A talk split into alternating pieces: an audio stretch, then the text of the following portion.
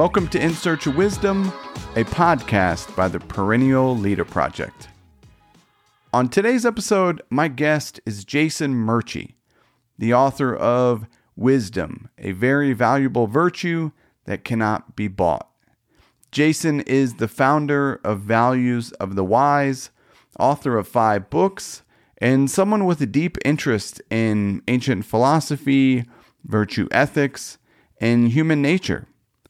In the conversation, Jason and I discuss practical philosophy, the wisdom of doubt and skepticism, finding balance between knowing and not knowing, what we can know for sure, the value of quotes and aphorisms, wisdom in daily life, and so much more.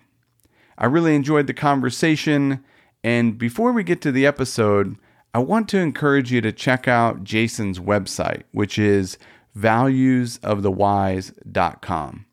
He has a quote database that I, I think you're going to enjoy. You can type in any keyword, wisdom, for example, and get a huge list of quotes connected to your topic from ancient philosophy to present day. It's really impressive, so check it out.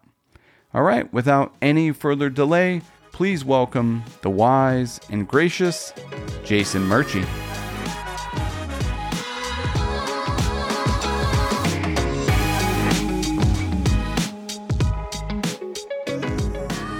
Jason, welcome to the show. Thanks for coming on.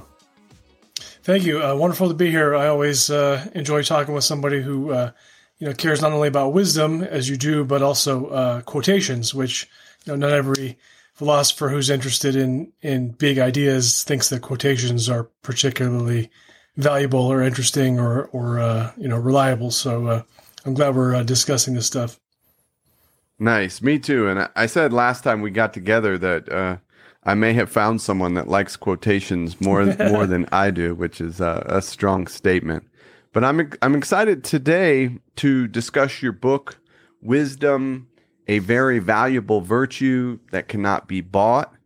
But before we get into the book, we generally start off with, with some sort of question around what started you on this path to searching for fill in the blank. And in this case, we'll, we'll say wisdom. Well, it's, it's a long answer. Uh, I'll see if I can hit the high points. Uh, I was born uh, Jewish in a relatively Christian area uh, Southern California. So there was also, you know, a decidedly non-religious uh, uh, influence. But you know, I always felt a little different than other people since I didn't have. Um, I mean, we went to the the temple on Sundays, but I just kind of felt like uh, that wasn't really um, a home for me or something. There was just something about it. I don't know. Maybe I was I was vain and I wanted to hang out with the uh, the Baptists at their at their summer camp, which was the most exciting thing that a kid could do in in uh, Downey, California.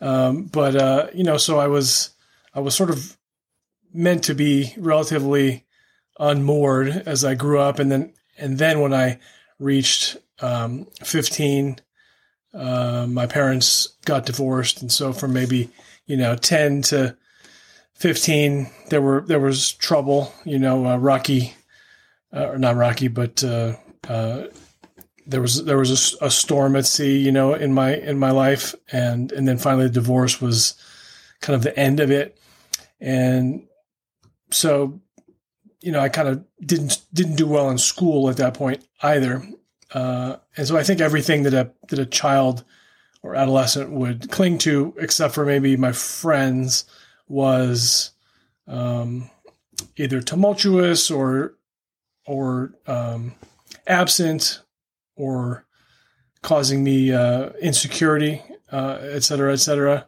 Uh, there's also mental illness in my family, so I was coping with that as a teenager, um, not just within myself, because uh, obviously those things are you know passed on to some degree genetically, um, but also because my father was quite mentally ill um, once the divorce had occurred and my mother had moved far away. So I was living with my dad going to junior college, and it was just kind of a tough time.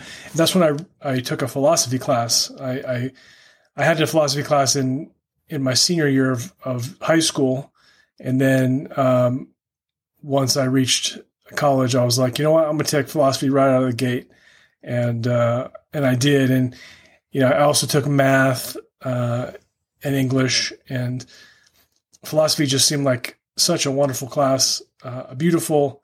It's like this new vista opened up to me. You know, this idea of there's this thing called philosophy, and uh, you know, throughout the centuries, people have been discussing things, arguing about things, trying to find the truth about things, um, delving into things like justice and uh, goodness and such. Uh, I'm just sort of really interested in those those values um, and and and virtues and what they what they mean. Um, since it's a little challenging to find quick and easy definitions for those phenomena, um, and then of course how how it can be how how philosophy and and values and virtues can be utilized to live a better life, a life that is you know good, uh, flourishing, etc. One based on uh, you know things like wisdom and and goodness, um, and, and that's you know it's probably no coincidence that at that point I also began to become quite interested in psychology as a subject, and uh, you know went on to uh, major in psychology and then get involved in clinical psychology further and further. So it just kind of, I just traveled a path, I guess. Every time there was a momentous decision to be made, I chose one direction, and you know, it did kind of lead me in this uh, rare um, direction for for a person, which is basically where they they like these ideas. They they try to live the life of the mind to some degree. Um, you know, sort of uh, try to transcend some of the societal values that we have going on, or the or the social problems that we have going on, and you know live better, um, be happier, make uh, good decisions when it comes to issues of democracy and leadership and so on and so forth. So I could uh, I could write a paper on this question, but uh, I, I, think I will stop there and, and see where you want to go. Yeah, I appreciate you sharing a bit about yourself. If you can think back to that first philosophy class. That's that's awesome that you were able to take a philosophy class in high school. Was there any particular thinker or ideas or or a book that that really sparked your interest? Not necessarily a book. I mean, you know, clearly folks have been terribly influenced by, you know, Plato's Republic and uh, you know Aristotle's Ethics and uh, uh, these types of things. Um, maybe maybe because I wasn't extremely academically capable or used to rigor in junior college, I I didn't uh, delve into you know a book that made a big difference. Uh, but I will say that idea wise, I was I, the thing that I mainly picked up from that class, which um, you know, my philosophy professor was, you know, he had like a long white beard and he was Irish and Irish American, and he had a, a PhD, which is not necessarily typical in junior college. So I thought this guy was just the best. Uh, he had like a gravitas about him. Um, I got a C in the class, so I just I really looked up to the to the to the uh, to the man and to the subject. Uh, and I think one thing that really came across clearly was one should be hesitant about believing things and tentative in their um, you know their worldview, their values, um, the decisions they make, and the beliefs they adopt. Um, and, and I remember some quotations back from that era because interestingly, he made us memorize quotations, um, which is probably the first and last time that that had occurred in a class. Um, and so I, I, there's one something like uh, philosophy begins when one um, learns to doubt, especially one's cherished uh, beliefs, opinions, and axioms. I, I, feel like that's probably Will Durant. Um, but you know, the idea of doubting, uh, being hesitant, kind of like uh, willingness to hold in abeyance um, your decision making um, you know the apparatus in your mind that would say i need to know things i need to know the answers to things i want to know what's going on i want i don't like ambiguity you know i want to know um, feel confident, comfortable. You have to kind of um, keep that in check and manage it uh, because it becomes a kind of emotion, really. Um, that's one of the main principles of philosophy that I recall. As to uh, the second part of your question, you know, was there were there any people uh, that I you know specifically recall? Um, yeah, yes is the answer, and uh, no, I, I can't probably specify one because it was just such it was just such a broad um, education in regard to you know there's so many people out there um, who I tended to study the the Western tradition more than anything, which I guess is kind of typical. And and I'm not, you know, myopic. I don't think that the Western tradition is the only thing there is, but I think it's uh, well worth learning. And I think there are great books. I think there are great ideas, and I think that uh, you know that that holds great power to to learn about those things and and to know thyself, so to speak, which is kind of a Socratic dictum. Um, but yeah, just all kinds of all kinds of folks. Well, I, I love it, and you you mentioned something in there about ambiguity and and doubt and uncertainty, not necessarily something that we get too excited ab- about, and um, and that may be true for the listeners as well. So I may have to apologize to the listeners because that was the primary area I wanted to focus focus on for the for the conversation. Uh, your book covers a lot of ground. As the listeners to this show know, we've been asking, coming up on a hundred people, you know, what is wisdom? It's, it's such a, a broad topic, and and you do yep, a great yep. job in the book, really, really covering so many different areas. Thank you, thank you. But one chapter really focuses on skepticism and and doubt. So I thought we could spend some some time there, and we'll we'll see where see where it leads us. But but maybe to begin, what is skepticism? How does it connect with with wisdom in your view? I think it's sort of the uh, the tree from which wisdom could possibly grow. Um, you know, yes, there is a way in which one can, um, you know, arrive at a belief um, without really being skeptical about that belief. But but I think that in that case, it's almost like a little um, pet idea, a predilection, a preference, an opinion, something along these lines. Something that you, know, you could you can believe it if you want. Obviously, some people they they balloon that concept uh, into having a whole, um, you know, dogma that they believe in, uh, a set of principles that had been passed down through the centuries from prophets and religious thinkers and gods, even. Um, and they believe those things, and that's and that's good. That's fine. However, I think you know if skepticism or wisdom sort of represents a tree, you know, it's it's only you're only going to be able to get to that fruit if it goes through the the long, um, somewhat um, careful and rigorous process of being subjected to doubt and skepticism. Um, I, I do think that it's fair to say that you know beliefs should be believed um, and opinions should be held worldviews should be adopted, you know, to the degree that they are resting on something substantive and uh, well well considered, uh, well thought out.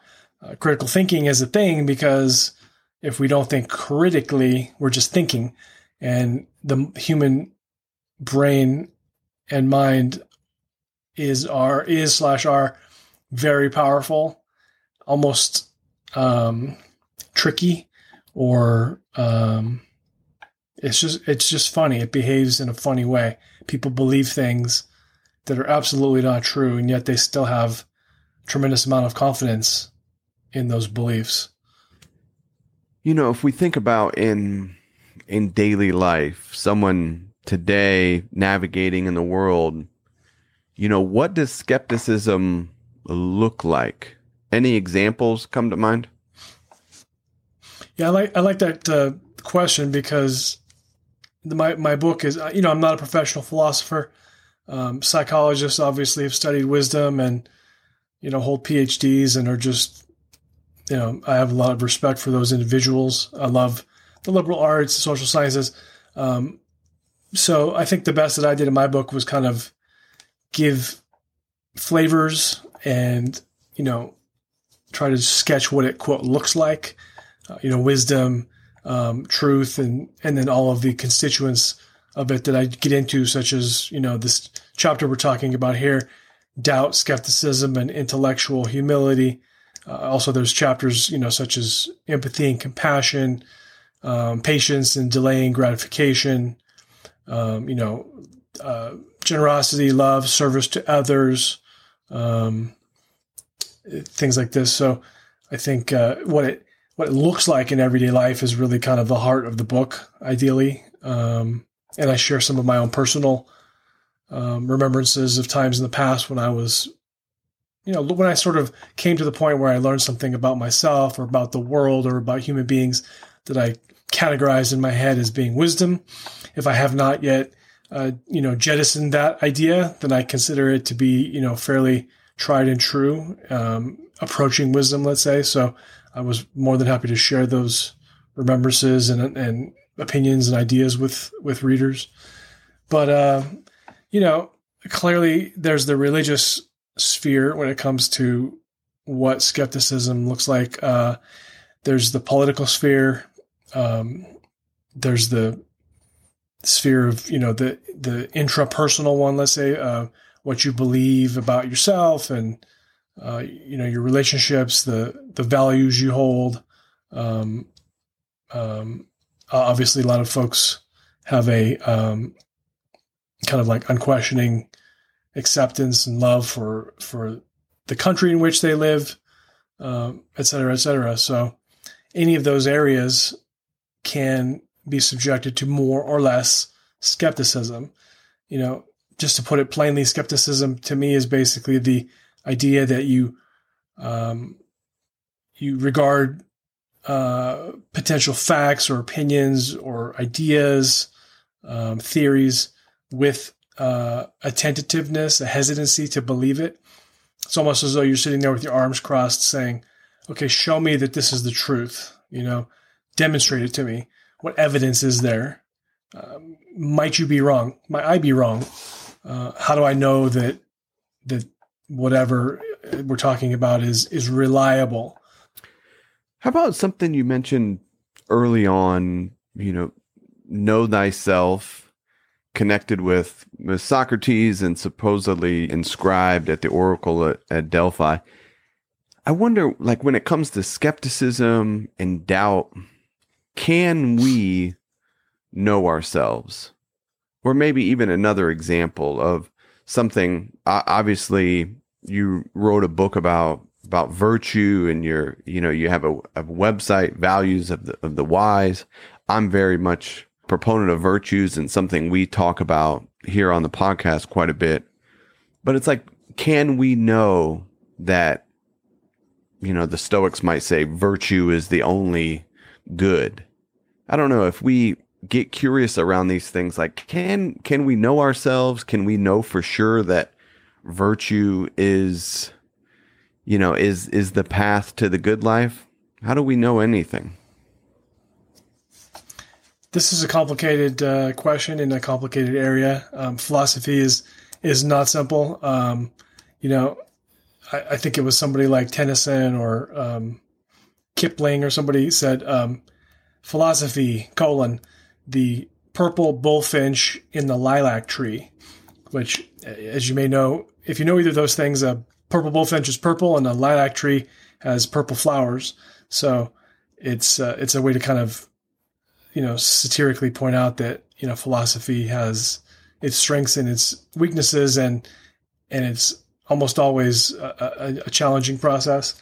Um, people should be arguing in philosophy. Um, and I don't necessarily mean, uh, you know, obviously the epitome of of argument and uh, whatever the noun for pedantic is.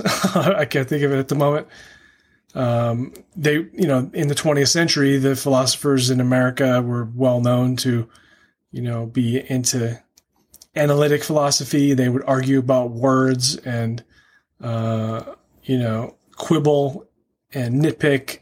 And it's almost as though they were just sort of lost in the, you know, in the weeds, um, a real myopic, impractical, uh, way of philosophizing and, and, and it didn't really serve humanity. Uh, and someone once said there's empty is the argument of, of the philosopher, which does not relieve some human suffering. And, you know, philosophers, I think if they're, quote, in their ivory towers, debating things back and forth, trying to you know, be the most scholarly and well regarded of all of their peers or whatever, it, it doesn't serve humanity because, we, you know, we have big problems as a species, uh, as a country, as a, you know, as a world. And if the philosophers aren't helping us much, that's a, that's a terrible pity. Um, they might be teaching students one class in philosophy, but if the students don't care about it much and the professors argue with each other mostly, that's just that's a terrible shame. So you know, all this is kind of to say that what you talk about is when you talk about how do we know? Can we really know ourselves? Do we really know if virtue is better? These things are absolutely debatable. Um, depends kind of it kind of depends on who you ask. And if you've asked 100 people on your podcast, then I'm probably the 100th answer. um, you know, David Hume would be maybe the flag bearer for the, for, for let's say like uber skepticism or skepticism for skepticism's sake. And, you know, I think I, I memorized that as he went so far as to say, can you know that the sun will rise tomorrow?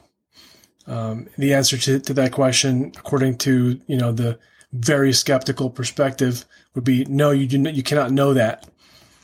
And the, the practical philosopher, the person who values, um, you know, phronesis, practical wisdom, would say that's ridiculous. We have to base our lives on the fact that, of course, the sun is going to rise tomorrow.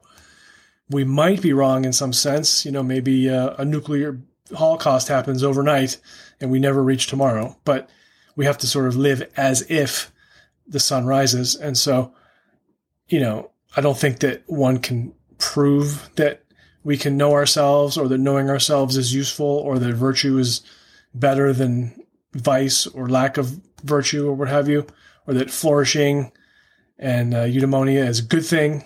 Um, but let's let's live as if those things are true and let's accept, you know, a 99% confidence uh, you know, interval and the idea that, you know, maybe maybe we can't know it in the sense that we know something such as two plus two equals four.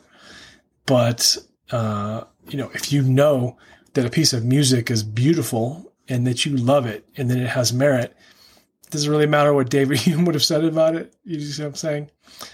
Uh, if you're asking my opinion, can we know ourselves? Is virtue better? I would say yes to all of those questions maybe with a bit of a footnote along the lines of, but let's hold on to those uh, conclusions tentatively, be open to new evidence, um, and really only believe in in such things based on, uh, you know, the utility of it or the evidence for it or, you know, the practical results. Um, you know how well it it um, kind of pencils out.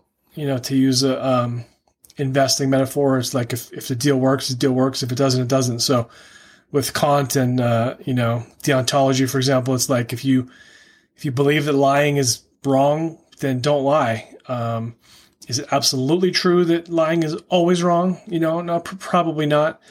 But you can live a very full and good life believing that uh, lying is wrong, or that uh, eating animals is wrong, or that uh, you know cheating on your taxes is wrong, or you know, a list of of uh, things that you hold to be your, you know your moral values, your your ethical theories. Just find something get behind it. Be consistent. Be be passionate about it, but also you know accept that none of this stuff is carved in stone. You know, I think the at the highest highest level, things like truth, justice, goodness, and wisdom are carved in stone. Um, those things are absolutely true and, and viable and and superior and they exist. So let's believe in those things. Is there any benefit, I wonder, like as you mentioned, you talked about the the footnote of believing but also at the same time having some some openness whether it's knowing yourself to stick with the examples of knowing yourself and, and virtue I don't know. I, I, wonder, is there some importance of, of knowing that it that you're operating on a on a belief or or faith, you know, knowing that coming to the realization that you can't have necessarily certainty on the cardinal virtues being the path to the good life. We can look back and read a, a canon and you know thousands of wise thinkers who who might stress that but I don't know. Is there a, a benefit? I think uh, to butcher a Socrates quote of something along the lines of, you know, wisdom beginning by realizing that we we don't quite know fully. Like, how does that?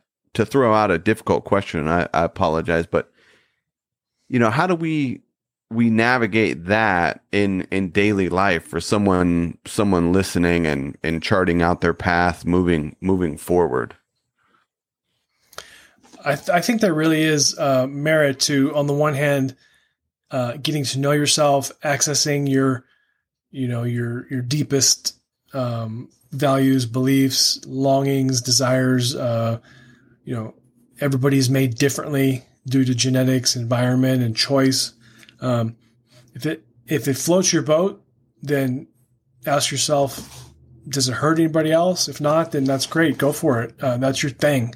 You know, feel it. You know, if you want to become a monk, become a monk. Uh, you know, if you if you think that uh, trying to reach the pinnacle of you know your corporation and become the CEO someday is is what really moves you and gets you out of bed and and just fires you, then then do that. Um, you know, Socrates was was absolutely famous, notorious maybe for saying to to folks who thought that they knew themselves or the values um, that they espoused or, or certain maybe um, beliefs or political positions, he would challenge them as though he was a horsefly. He would say, you know, well, what about this? Or uh, consider this perspective. How do you know that? Uh, didn't you just contradict yourself? Um, so there really is a reasonable type of skepticism one can subject their own um, belief system, value system to. Um, it, you know, it's complicated to know what justice is, for example, um, in a given case. Um, and every given case is different. And, you know, to some degree, the, the time and the place matters, the context. I mean, I think contextualism is an important phenomenon that we shouldn't forget about. Um, but just kind of in general, um, go with what feels right to you and then subject it to a proper skepticism. Uh, in that case, you'll be sort of, um, it's as though you have a, a Bunsen burner and this, this liquid in a, a beaker and you're, you're burning off the liquid. If the liquid is, let's say, tap water, you know, what's left is going to be just uh, some powder that is basically minerals. The impurities uh, are left behind. But in this um, metaphor, you know, it's you've burned off everything else, and what's left is what is important. Um, so I wouldn't consider them to be impurities. I'd say, you know, that's the good stuff is what you've what you've um, distilled your uh, belief system, set of values, um, worldview, um, political ideology, religious belief system that you've you've sort of um, really thought about it over and over again and you've subjected it to conversations with other folks, folks who don't necessarily believe how you believe, um, gone through some challenges, uh, you know, f- folks who were properly, if I could use that phrase, or let's say properly justified in their um, religious belief system, their spirituality. They didn't, uh, you know, find it written on a on a um, fortune cookie, you know, uh, they have gone through challenges and they've doubted. Um, it's like a crucible of doubt is, is how you should be thinking of your religion. you know, I don't think it's appropriate to just absorb what you are being told from your pastor named John or, you know, Rebecca or whatever and be like, what they're telling me makes perfect sense. I love it. Um, you know, I'm, I'm all into it. Or if you're, you know, Jewish, we've been doing this for 5,000 years. I mean, we're good. We got it. You know, you need to go further than that and subject it to, uh, you know, a, a fair and um, well-intentioned, uh, you know, doubt where you you ask questions. How do I know this is true? Um, what alternatives are there? Um, how confident can I be in this? Um, what is it? What would it mean if I were wrong about this? You know, questions such as this. I like it. You, I, I jotted down a quote that you write in the in the book. Um, you talk about how your point of view comes down on the side that holds that wisdom is only gained through doubt and mental rigor. Is this the mental rigor that you're talking about? This distilling it down and, and making it your own? Yes, that's that's the mental rigor, and it's it's something that I think is advisable. But in recommending, um, you know, doubt, skepticism, intellectual humility, um, uh, and mental rigor, I would I would say it's not necessarily the easy path. Um, I guess the hardest path would be just being lost um, and experiencing some sort of sense of. I mean, the folks who commit mass shootings, they're completely lost. You know, they're they're lost in their emotions, their anger, they're they feel, you know, belittled and and helpless and hopeless, and they act out. That's probably the worst. Next in line might be, you know, you believe things um, that you've been told or taught, and you're not exactly sure those things you're happy with them, but it is the way it is. You know, maybe uh, some of the religions that are particularly strict, you know, religious sects that say, you're a woman, you're supposed to walk behind me. Or when I say you get pregnant, you get pregnant. Um, things like this. Um, that would be um, a kind of, a, um, I don't know, objectionable belief, a way of believing in a higher power or um, you know spirituality. As you go up the ladder, you know you start to think I've I've been through some some stuff with my belief system. I've doubted it. I've I've strayed. I've you know had times when I just I cried. I was so unsure, or I couldn't understand why I would be asking God for something He wouldn't be answering me, et cetera, et cetera. And you really you work through it and you arrive at something that makes sense to you and that you believe in. You know, my wife is just absolutely convinced that God exists. She uh, prays to him. I don't know if him is the right word. I think she thinks it's more of like a force, but she does use Catholic Christianity as a way to to approach the, the infinite or whatever you would call God. Um, and it, you know, I would never want to take that from her. I, I sometimes tease her a tad, but uh, it works for her because it's it's well conceived. You know, she she'll say something like, "Yeah, of course I believe in birth control." Like, you know, maybe shake her head like, "Gosh, you know, the Catholic dogma about birth control is silly." You know, whatever. Just kind of like well thought out um, belief system that provides meaning for her, that doesn't harm anybody else, and that uh, provides um, satisfaction and consolation and uh, a structure humans really do like structure, and it's it's probably harder to, uh, you know, at this highest level, in my opinion, to be agnostic and to be politically moderate and not really have tribal membership or um, not really get a lot of support, respect, or adulation from other people um, in society. It's it's kind of the way of self actualization and uh, you know the way of the strong. I would say. How did you see uh, skepticism, just connecting with basic humility. You mentioned intellectual humility.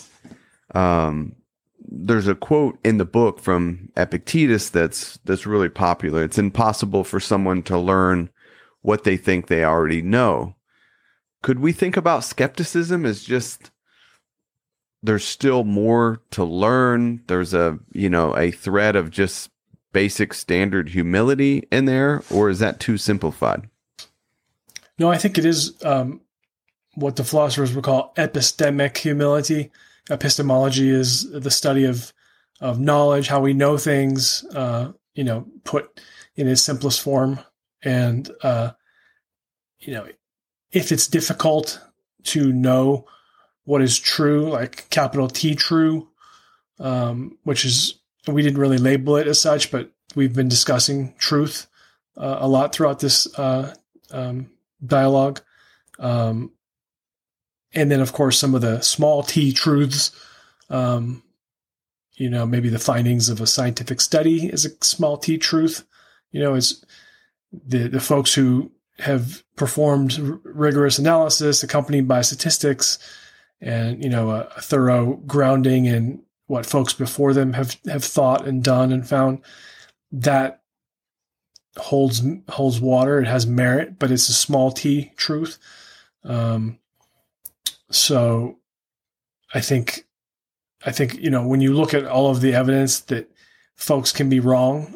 Uh, in fact, the Dunning Kruger effect in psychology indicates that the more wrong you are, the more confident you tend to be. You know, this these blowhards who think they know everything uh, about one topic or another. Typically, in, nowadays it involves like political, cultural topics of of debate. They feel like they know everything, and if really subjected to you know a, a fine analysis, you would you would realize that they're sort of they're being they're not being humble enough. They haven't they haven't the the um, ground on which their beliefs are based or um, their thinking rests is really more like sand than bedrock, uh, and yet, ironically, they're so confident about it. Um, you know, there's an interesting quote by Voltaire. Um, if somebody can, I think this is might be maybe I should say I'm paraphrasing him. If if somebody can make you believe absurdities, they can make you commit atrocities. So the person who can be, uh, you know, influenced by propaganda or conspiracy theories or tribalism or you know simple ideology, they can be made to believe those things like that, and it, it, reaches absurd levels at times and then they're only one step away from committing an absurdity, from uh, committing an atrocity. Um, so that's as far as I'll go into politics um, at your at your request. Uh, however, in the book, I do get into you know many examples of of um, these things that that come to us from politics and and economics uh, and so on because I think those are interesting cases in point.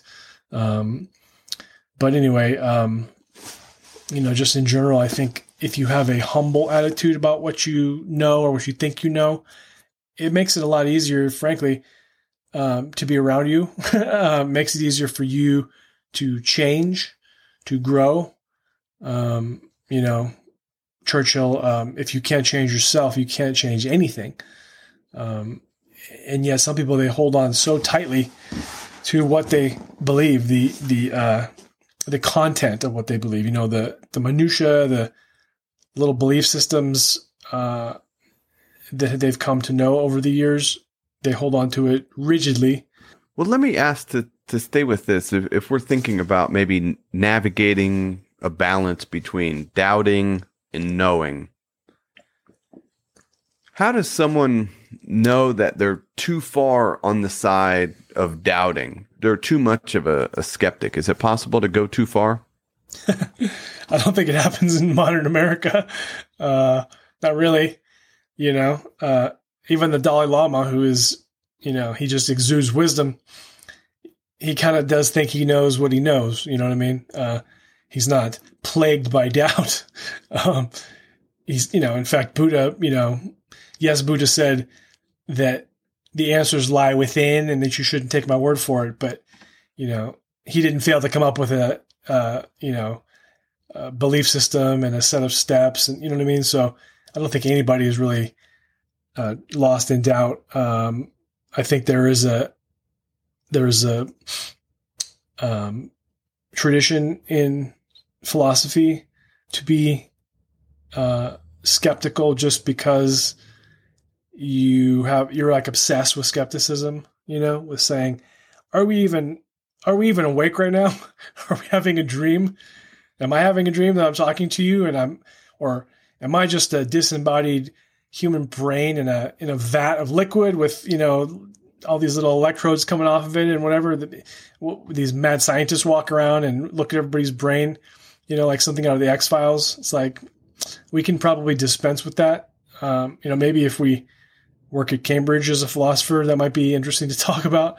But you know, we got we got more interesting things to think about. I think uh, you know the trolley problem in philosophy, right? That thought experiment. Um, I'm sure you've discussed it on your podcast. Um, maybe some of your listeners know of it. I mean, that's a rich vein of ethics that is very fruitful to get into rather than something sort of abstruse like are we are we really here are we really having this conversation can we really know anything? Is everything futile? You know we're talking about nihilism. That's that's kind of a cul-de-sac at least in the in the practical sense in the real world. It's not going to help americans do better than we've been doing lately. Yeah. Uh, but let me ask as we start to to wrap up, I wanted to talk about happiness here. You you have a quote in the book from uh, I may pronounce this incorrectly, but from Ernest Dimnet, author the author of Art of Thinking. And it says our ancestors were happier than we are. The less one knows, the happier one is. And that, that seems counterintuitive. I, I'm just curious if you had any thoughts to uh, elaborate on that. Yes, I did bring that up um, from time to time in the book. I like to bring up a, a, a, view that I don't necessarily subscribe to, or a quote that I don't necessarily love. Um, you know, maybe for the purposes of um, I don't know, creating like a bit of a contrast, or um, I don't know, like Saint Augustine, for example, said, Faith is to believe what we do not see, and the reward of this faith is to see what we believe. Yeah, I put that in there not because I think that is advisable or true, but because it's in, it's an interesting counterpoint, or you know, it kind of creates the entire panorama. Let's say to be like, well, here's here's a different way of looking at things. So, you know, it's been a while since I've read Dimnet's book, and I, I can't say that I do or do not, you know, appreciate his his book or the theories in his book.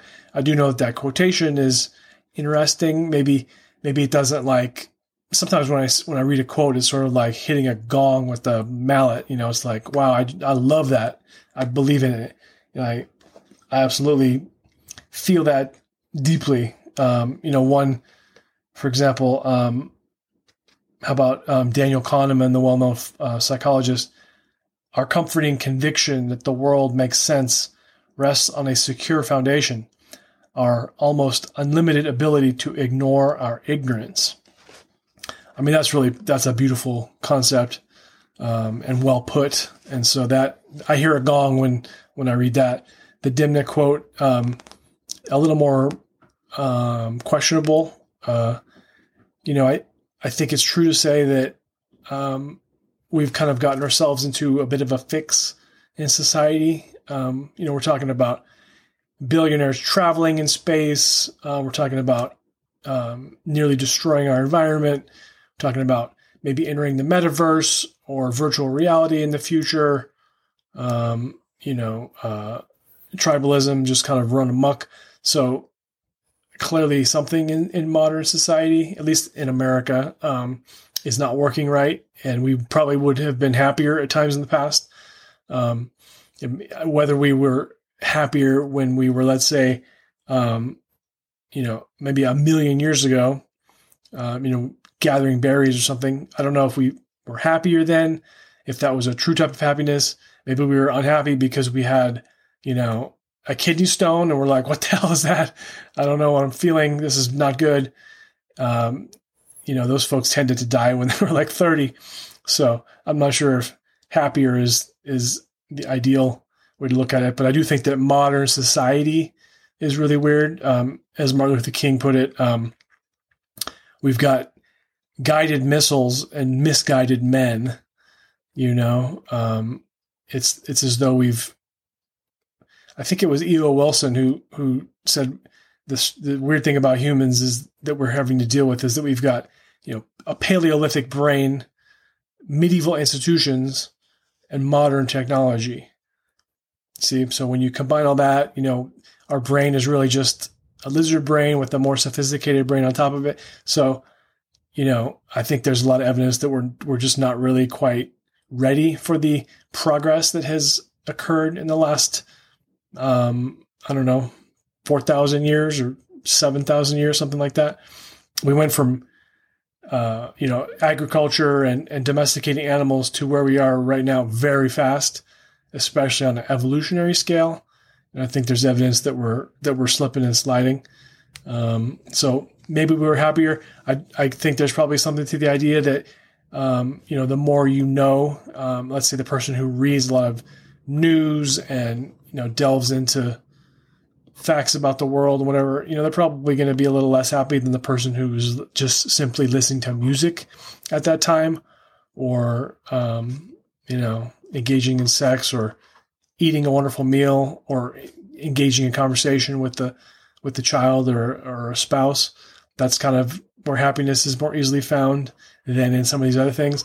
But, you know, I guess what we're discussing here today is that, you know, you, you can't just put everything on autopilot and you know go where your where your uh, emotions take you or where where, where feel where the place that feels correct because uh, like I said lizard brain with the more sophisticated brain wrapped around it so just to a large degree you know we are basically like chimpanzees plus one you know and if we don't try to exercise the more rational and executive parts of our brain as much as possible we're really we're really going to miss the boat. We're probably going to shoot somebody in the head, or we're going to, uh, you know, accidentally, uh, you know, clone mankind, uh, or we're going to, uh, you know, let a new pandemic go from a rat to to a human, or other things that are just kind of wacky and misguided. A lot of people, for example, they think that becoming wealthier is the most important thing they can do because it, because they'll be much happier when they're wealthy and evidence tends to show that's not probably true. They might be as happy as they currently are, or a little less happy. But so I think we need to subject uh, almost everything to as much rational um, analysis and reconsideration and these types of things as possible. I was thinking about that quote uh, a little bit though, and I I wonder, um, you know, as we talked about in the very beginning of the conversation, sometimes at first glance, like ambiguity and uncertainty from an evolutionary thing, we, we don't care for it. But I do think there is a, at some point right. in time, if you can navigate beyond that, I don't know. I tend to think maybe there is a bit more happiness if we think on one side, certainty, and on the other side, instead of uncertainty, maybe just replace it with the word wonder it can be a much more enjoyable place to to navigate the world. I, I think of people of the past that you maybe look up in the sky and we know a lot more that's going on up there now today. But I don't know, does that take away a bit of the of the wonder from a thousand years ago when people looked up in the sky? Yeah, what one thing I thought when you were saying that was I I would predict that the person who was the most confident is probably the most content because they feel like they've checked that box. You know, they've they've figured that out.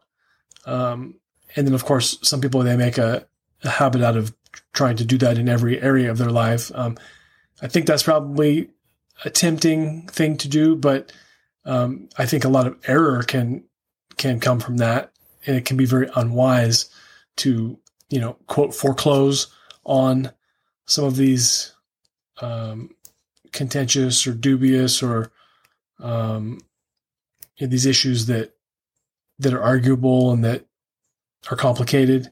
If we if we uh, get concrete with our belief system, or or you know, then I think it might be more comfortable. But one's going to be a lot more um, error prone in that sense. So, me being an agnostic, for example, I think it's not really that fun might be better to belong to the atheist camp because they they they're sort of like a tribe, right? They think that Christians are wacky or whatever, or that believing in God is unfounded.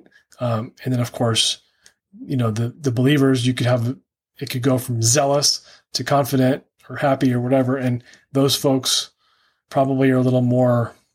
It's like mollified or or um, contented because they found something to believe in that really works for them and gives their life meaning. Agnostics have to sort of be comfortable with the idea that there is meaning in uh, choosing not to decide. Um, I don't know if you've ever heard the song "Free Will" by Rush, but if not, go look it up. It's it's a really interesting look at you know basically the lyricist says I will I will choose free will. In other words, I will I will come to believe that I am not dancing on the end of, of a puppet's a puppet master's strings and that everything is decided for me and that all the rules have already been you know, crystallized and, and that I, you know, all I have to do is read it in the book. It's like, I'm going to choose free will. Whether or not, um, Neil Peart, the lyricist of that song was happy. I don't know. It seems as though he was. Um, but I, you know, I don't know if he would have been happy or, less happy if he were more confident or less confident about some of these things he believed. But one thing you could say about Peart is that he definitely looked into things. He was a constant reader. He was very mentally vivacious, always talking with people and and um, debating and learning and going out and experiencing. And I think one could hardly do better than that. Well, our time is is flown by. Uh, I appreciate you coming on to chat yes. about the book. Um, where do you point people interested in in learning more about you, the book, and if you could talk a little bit about your your website and this quote database that you have as well? I think that would be great. No, thanks. Um, so since 2004, I've been interested in cataloging or um, collecting, um, doing various things with, uh, you know, these values, um, what I call values of the wise, meaning what, in my opinion, are some of the values that wise people um, would be, you know, moved by, find meaning in, cherish, love, and and and and can benefit from. So you know they're they're pretty standard values. Um, you know you got your truth, justice, and um, creativity and um, dedication. Things that are kind of inarguably virtues, and and maybe some other things like humor or um, progressivism, integration, um, magnanimity. So it's just it's just my take, my theory on what wisdom is based on you know who are these wise people and and what can we learn from them. So I put together uh, this thing I call the Wisdom Archive. It is a uh, searchable database of quotations. Um, I got uh, 36,000 of them at this time, and I categorize each of them, that, you know, according to, based on my opinion, um, you know, what's the gender of the person who said the, the quote. Um, obviously, you got the name of the person, each of the words in the quote are searchable or you know identifiable um, where the person's generally from kind of like sort of like a western versus non-western way to to slice it.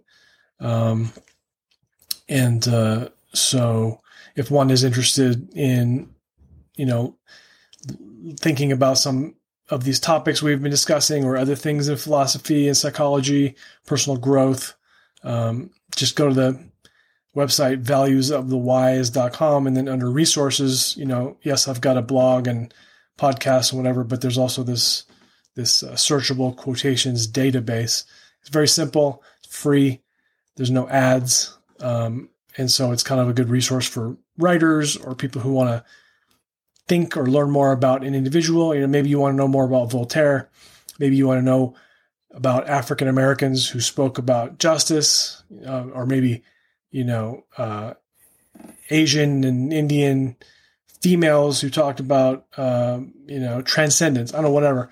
You can just kind of mix and match um, all of the fields and the criteria and and see what you get. And you know, each search is is is kind of different based on what you would specify, and you can just go through them one by one. If you don't like it, skip it. If you like it, then you know write it down, copy it, uh, do what you want with it, um, etc. Well, cool. Lots of hours, I'm sure, invested in that. Appreciate you sharing it with the listeners. We'll link it in the show notes. I highly encourage you to check it out. Uh, Jason Merchey, thank you so much for coming on In Search of Wisdom. I really appreciate it. My pleasure.